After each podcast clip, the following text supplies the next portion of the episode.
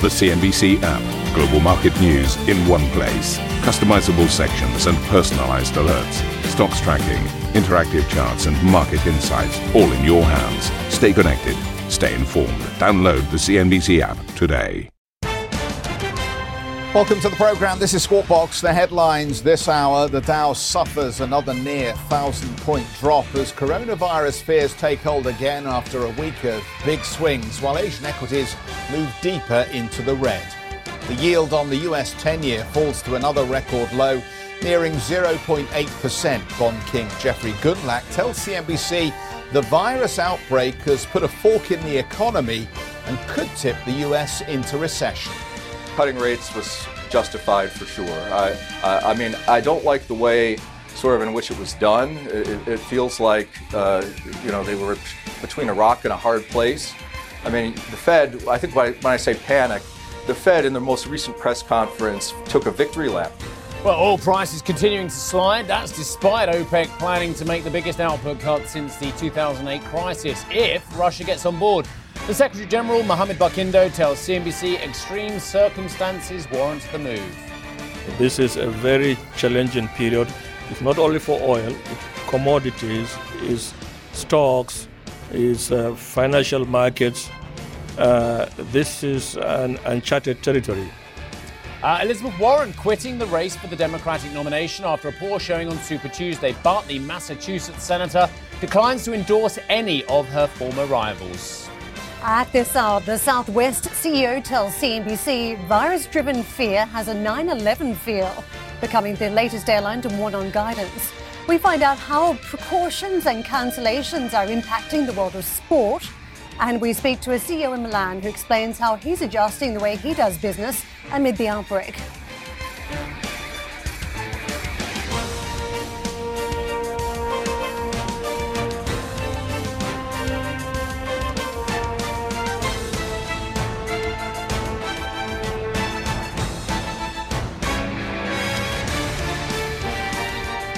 I mean, ordinarily, these kind of moves on my left here would be month today, year today. But no, this is every single day this week so far. Goodness knows what today is going to hold. I mean, literally, anyone who tells you, I know what the Dow is going to do today is either brilliant or an absolute fool, or, or just going to be trying to pretending they're very, very good at this. Uh, because Monday, up one thousand three hundred points. Extraordinary move. Tuesday, down seven hundred eighty-six points. Little bit of a retracement, little bit compared with the thirteen hundred plus. Then we had this another massive rally on Wednesday, and then yesterday. And literally, I go to bed as late as I can. I get up in the morning, and the first thing I'm doing at the moment is checking the random number on the Dow. You know, ordinarily, you kind of get a feeling when you go to bed where the Dow's going to finish.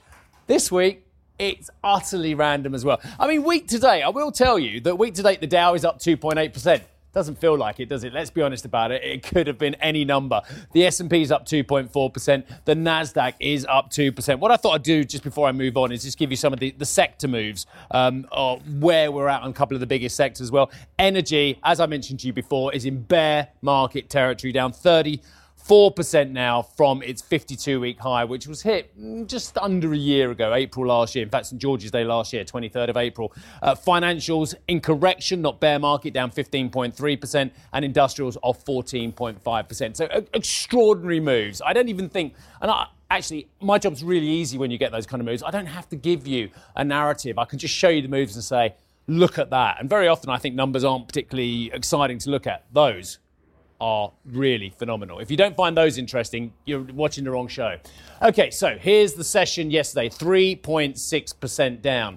Um, actually, one thing I will say about it, the market plummeted and then kind of stayed plummeted. So actually, it wasn't one of those ones where we were up and down six hundred points in session. It kind of fell six hundred points and then drifted lower as well. So actually, I don't think it was the most volatile session of the week, even though it was an absolute pummeling for those who thought there was a bit more stability coming in the market. And I'll make no bones about it. twenty-four hours earlier, I was looking at um, numbers from the likes of uh, Skyworks, I think it was, who was the, the, the chip supplier to Apple, and thinking, well, they're trying at least to give us some clarity. And when people try and give us clarity, maybe that means we can start evaluating stocks and shares on a regular basis. Anyway, two point eight percent high for the week, as I mentioned. Let's have a look at the treasuries.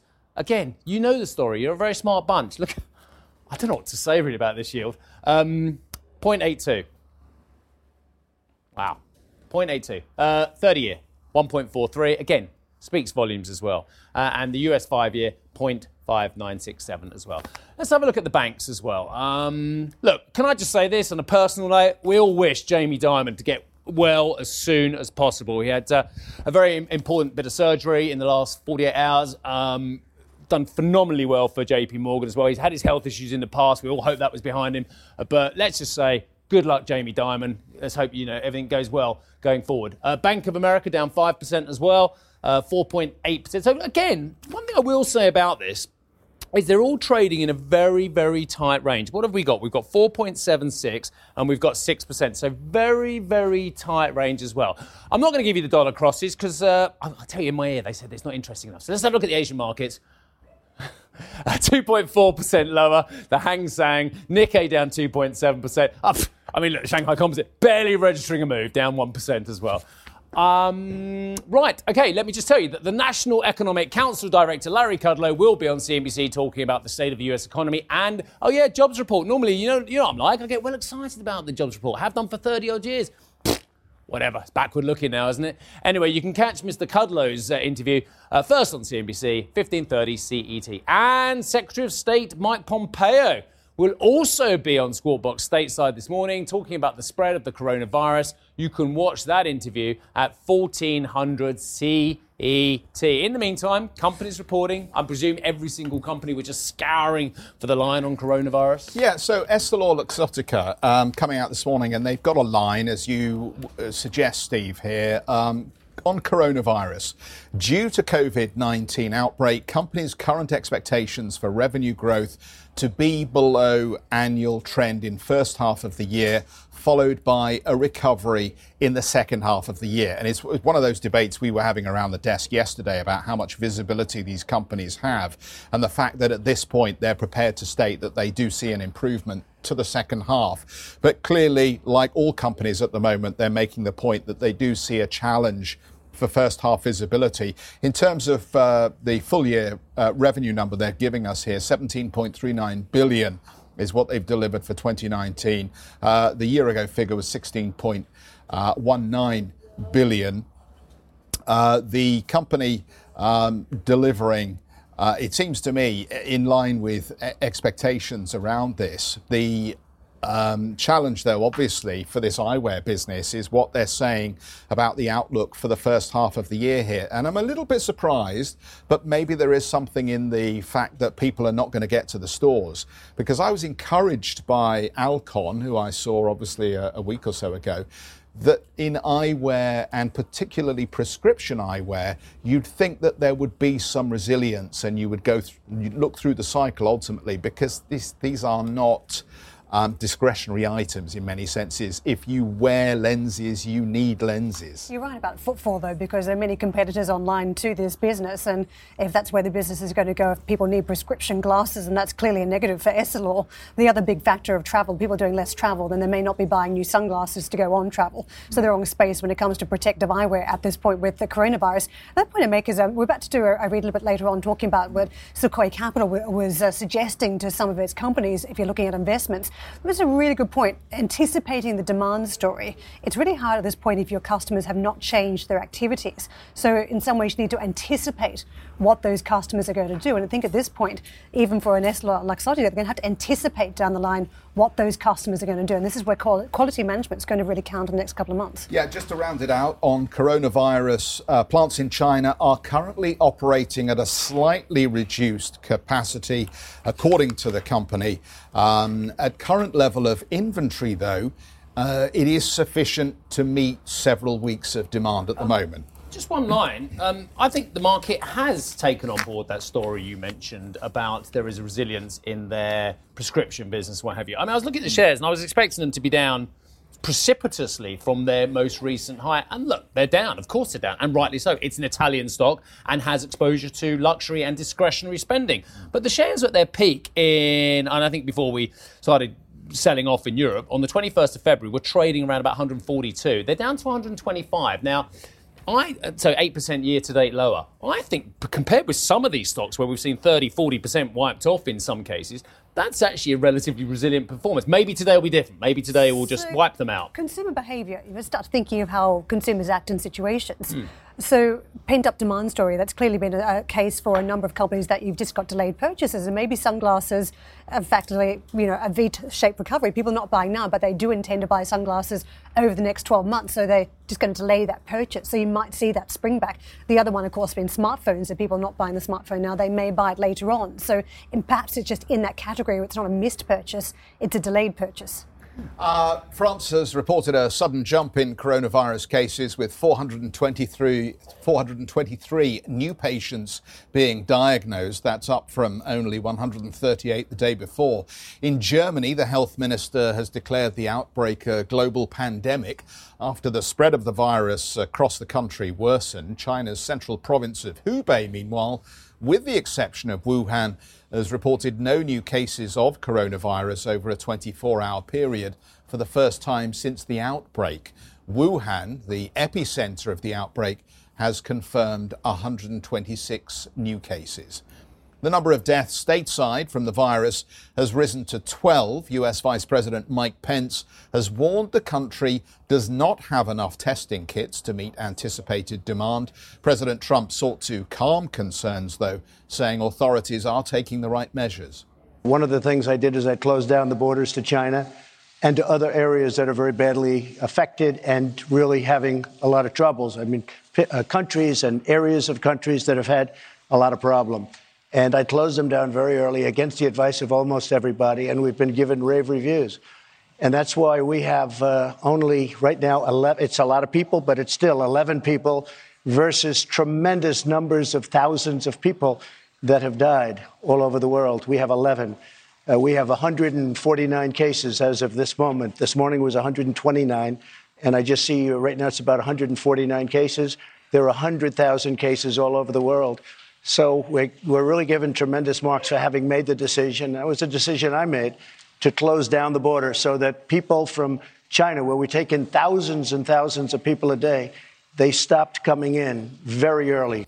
President Trump there, well, with uh, wild swings on the markets, how are we meant to think about this? The world's biggest investors have weighed in on the virus-related volatility. The chairman of Graycroft, Alan Patrick Croft, who specialises in investing in smaller companies, says the recent market pullback is a blip. Speaking to C N B C, he called on investors to be calm, adding that he has not sold any stock in the past several weeks. Now, Sequoia Capital, though, has taken a gloomier view.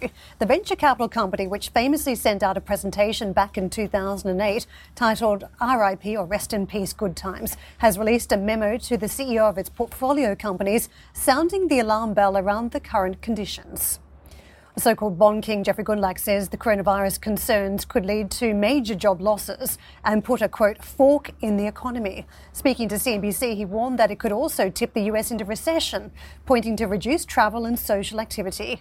The famous investor also believes the Federal Reserve panicked in cutting interest rates earlier this week. Cutting rates was justified for sure. I, uh, I mean, I don't like the way sort of in which it was done. It, it feels like, uh, you know, they were between a rock and a hard place. I mean, the Fed, I think when I, when I say panic, the Fed in their most recent press conference took a victory lap, talking about how they had finally reached a stable place in policy and that uh, they could be on hold for the foreseeable future, maybe even the entire world, that we were in a good place, that policy rates were appropriate. And I, I don't know, I thought that that was a little bit of hubris at the time, but the uh, data set has certainly changed to the point where the Fed was between a rock and a hard place. If they don't cut rates, you know, it's a real problem. The stock market is tanking, or was tanking last week, and now it's a huge roller coaster ride. And the bond market uh, activity, as I said earlier, with high yield spreads just blowing out while Treasury rates are falling just as fast as high yields are going up. Uh, it's, I think it's, uh, you can't uh, blame the Fed for cutting the rates fifty. They're just probably going to have to do it again because this situation doesn't seem to be doing anything but continuing.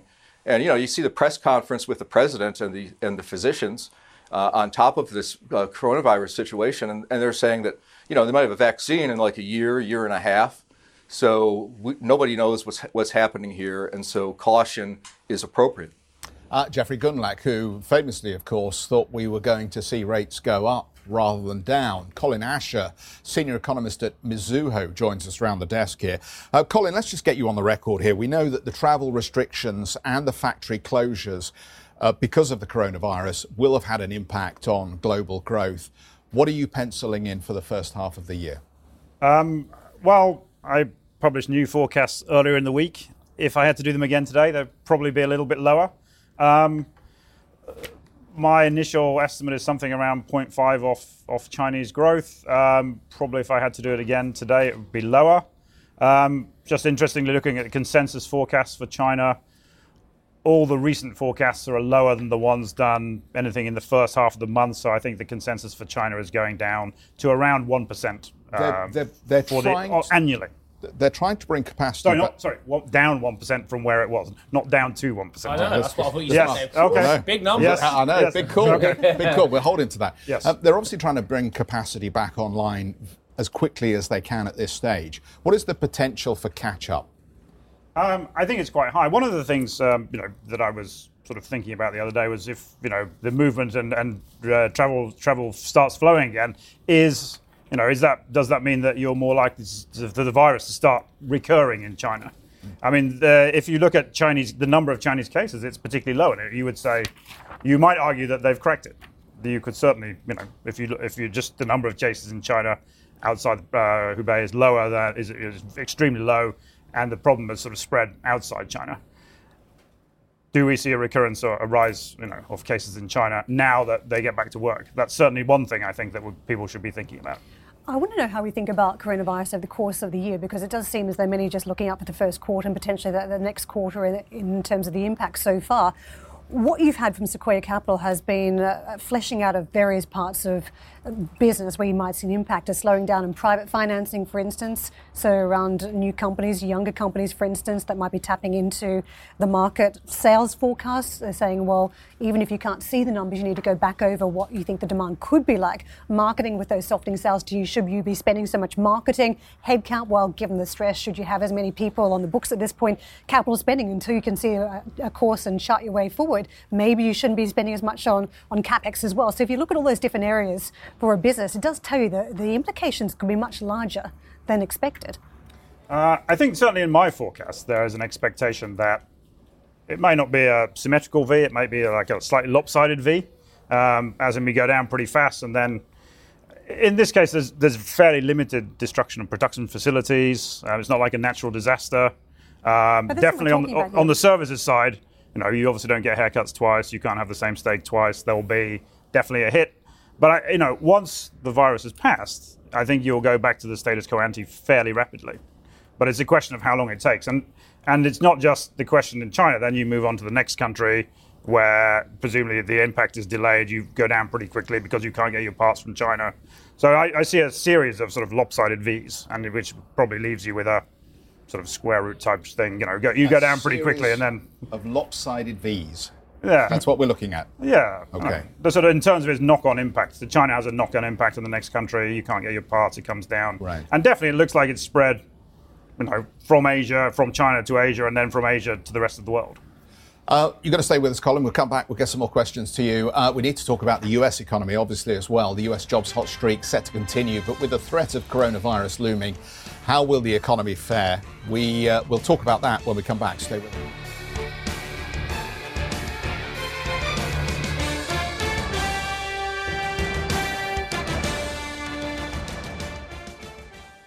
If you enjoy Squawk Box Europe, check out the Brave Ones podcast. The series explores the rise of some of the world's most successful entrepreneurs. Through exclusive interviews with family, friends and colleagues, the Brave Ones podcast features stories of determination, resilience and ingenuity. Available on Apple Podcast, Spotify and Google Play. The Brave Ones podcast, presented by Credit Suisse.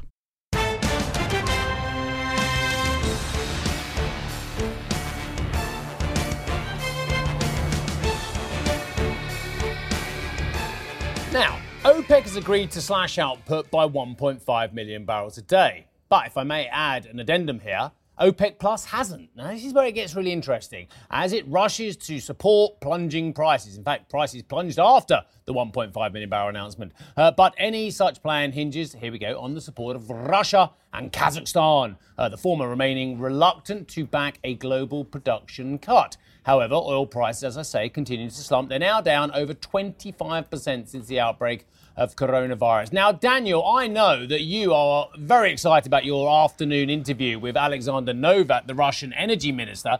And I'm just thinking to myself, if Mister Novak wasn't going to sign up to this one point five million barrels a day from OPEC, why would he be doing an interview with you, having to defend himself? So I'm really fascinated about what you're doing this afternoon. Yeah, that's exactly right, Steve. It's going to be very interesting, isn't it? After a full day of talks yesterday, we saw the OPEC group coming together and pledging a one million barrel cut on the condition that OPEC Plus contribute a five hundred thousand barrel cut. So the total cut at one point five million. This is quite an aggressive response by OPEC to counter the impact of the coronavirus and to stabilize oil prices at a critical time for the global economy. Now, after that day of talks yesterday, we saw ministers retiring to various hotels here in Vienna. We were staked out at the Park Hyatt Hotel, where we found the OPEC Secretary General Mohamed Barkindo. I asked him, look, look at how oil markets are responding to this deal. What do you think? And I also asked him, do you think Russia is going to support the deal? He said, make no mistake, our unity is strong. Listen in. We have no reason to doubt the continued commitment of the Russian Federation uh, to this partnership. Uh, we have uh, repeatedly uh, heard from the highest level of government in the Russian Federation of the commitment of the government Uh, to this partnership in the Declaration of Cooperation.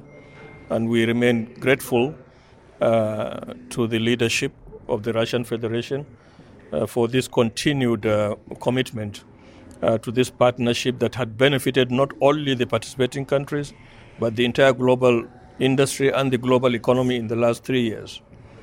Shortly after speaking to us at the Park Hyatt, Mister Barkindo made a very interesting move. OPEC also released a statement saying what they told us earlier on in the day with regards to this one point five million barrel proposal would be extended not until June as originally planned, but until the end of the year. Perhaps that in response to declining oil prices in the aftermath of the deal being announced. Clearly, the market's saying OPEC needs to do more, and perhaps also reflecting the uncertainty over the overall outcome of the deal, with a question mark over whether or not Russia is going to sign on. Now, Steve, you make an excellent point. We do understand that the Russian energy minister, Alexander Novak, is going to be present at today's talks. Of course, he did go back to Moscow, likely to consult with leaders about the overall cut and whether or not OPEC should sign on. We've also just had a conversation with Halima Croft of R B C Capital Markets. As you know, uh, she's quite well connected and well sourced within the OPEC group. She says this meeting is still absolutely live. Uh, there is no question that Russia would need to sign on in order to maintain the unity of the overall group, but Russia also has various reasons not to. So she said this is something that we should be watching out for, and clearly this meeting's still very much up in the air, guys. Back over to you. Dan, thank you for that. Very much looking forward to your conversation with Mister Novak later. The U S government will today release its non-farm payrolls data from February. According to estimates from the Dow Jones Service, the labour market is expected to have added one hundred seventy-five thousand jobs last month, down from two hundred twenty-five thousand in January. The unemployment rate is forecast at three point six percent, while average hourly earnings growth is seen rising zero point three percent on a monthly basis. Um, Colin Asher is with us, senior economist at Mizuho. Um, Colin, I think uh, many people have been surprised about how resilient the U S data has actually looked um, on the nowcast from February so far. Yeah, I mean, this is, uh, numbers, those consensus numbers certainly wouldn't, you know, if, if uh, two weeks ago would, would, we wouldn't have thought the Fed would be cutting rates. You know, very peculiar to see the unemployment rate down that level and the Fed pushing rates lower. I mean, clearly the Fed was forward-looking, and which is why I think that this particular report won't receive a great deal of attention, regardless of what's in it. People will be looking forward, saying, you know, what's going to happen next month, the month after, in the coming quarter. Should they have waited? I mean, they're only two weeks out from their Fed meeting, yet they bring forward this extraordinary meeting, come up with fifty basis points. Now the question is, well, what do they do in a, in a couple of weeks' time? Do they back it up? Do they change their forecast? You know, did they just go a little bit too early? I, my, I, I feel it interesting that no one else has felt compelled to go early. If, if it's really a global crisis, then the G seven is acting in concert. Um, obviously, the R B A went to their scheduled meeting. The B O C went to their scheduled meeting. Possibly the Bank of England will go it, at its scheduled meeting. Um, what can the E C B do and the B O J? I thought it was quite interesting when the O E C D produced its forecasts at the beginning of the week. uh, in its estimate of the policy response, it assumed that uh, people with negative interest rates didn't change them. There was no contribution from, from the countries where rates were already Great. negative on the monetary side. Do you think the reaction of markets and the reaction of the underlying economy are aligned at the moment? Or are the markets taking a still too complacent attitude, or actually have they gone too far? Because I think I, when we're talking about why the policymakers do stuff, there are two constituencies here. One, asset classes day to day. Two, the real economy. Um, I think that, you know, the, you know, it depends probably what day you look at the U S equity market, given the, the scale of the moves that are happening. I mean, you know, up they're jittery. They're scared, aren't they? As they should be. I think it, I think one of the points is that they're at very, very elevated levels. And if there's a lack of visibility, the natural thing is to be, you know... Well, the natural thing is for people to step on the sidelines for many people. And again, I'll, I'll just be a, a broken record. I've forensically asked every single person in the money markets, are your investors... not your short-term traders, are your investors buying or selling? And there is nothing conclusive coming out. Stepping aside seems to be what most of them are doing. Yeah, I mean, my, my personal sense is that U S equities, I didn't really understand why U S, I mean, we already had some knowledge of the virus at the end of January, and U S equities, can, they came off a little bit, and then they recovered quite sharply to make new highs at the back end of uh, back end of February. I didn't really understand why that so was the case. So they were frothy anyway? Yes. Okay. I mean, they're priced for... for for very good conditions, and clearly conditions are not good. The fact that they've come off is no surprise. The question is how much more they need to come off. And I, my, my sense is that equity markets should probably be lower, but I, I'm, I think that bond markets, are, you know, if bond markets are accurately predicting the future, you know, equity markets need to come down a lot more. My sense is that bond markets may be a little bit over-enthusiastic about the, uh, you know, about the scale of the uh, slowdown down the pipe. You know, okay, ten-year Treasury so yields... Markets get, bond markets are overly enthusiastic about the scale of the slowdown to come, that is they, they've yeah, been too long, too, too big a bid, too small yield. Yeah, too, yes, yields are too low. My my best guess, ten-year Treasury yields at seventy, eighty basis points suggest... Sorry, I know we've got to go. I know we've got to go, but just final twenty seconds. You're saying that bonds have gone too far and equities need to go further down. I would, I would like to see the two asset classes, equities to be slightly lower and bond yields to be slightly higher. I think that makes more sense to me. Thank you for listening to Squawk Box Europe Express. For more market-moving news, you can head to C N B C dot com. Or join us again on this show with Jeff Cutmore, Steve Sedgwick and Karen Cho, weekdays on C N B C.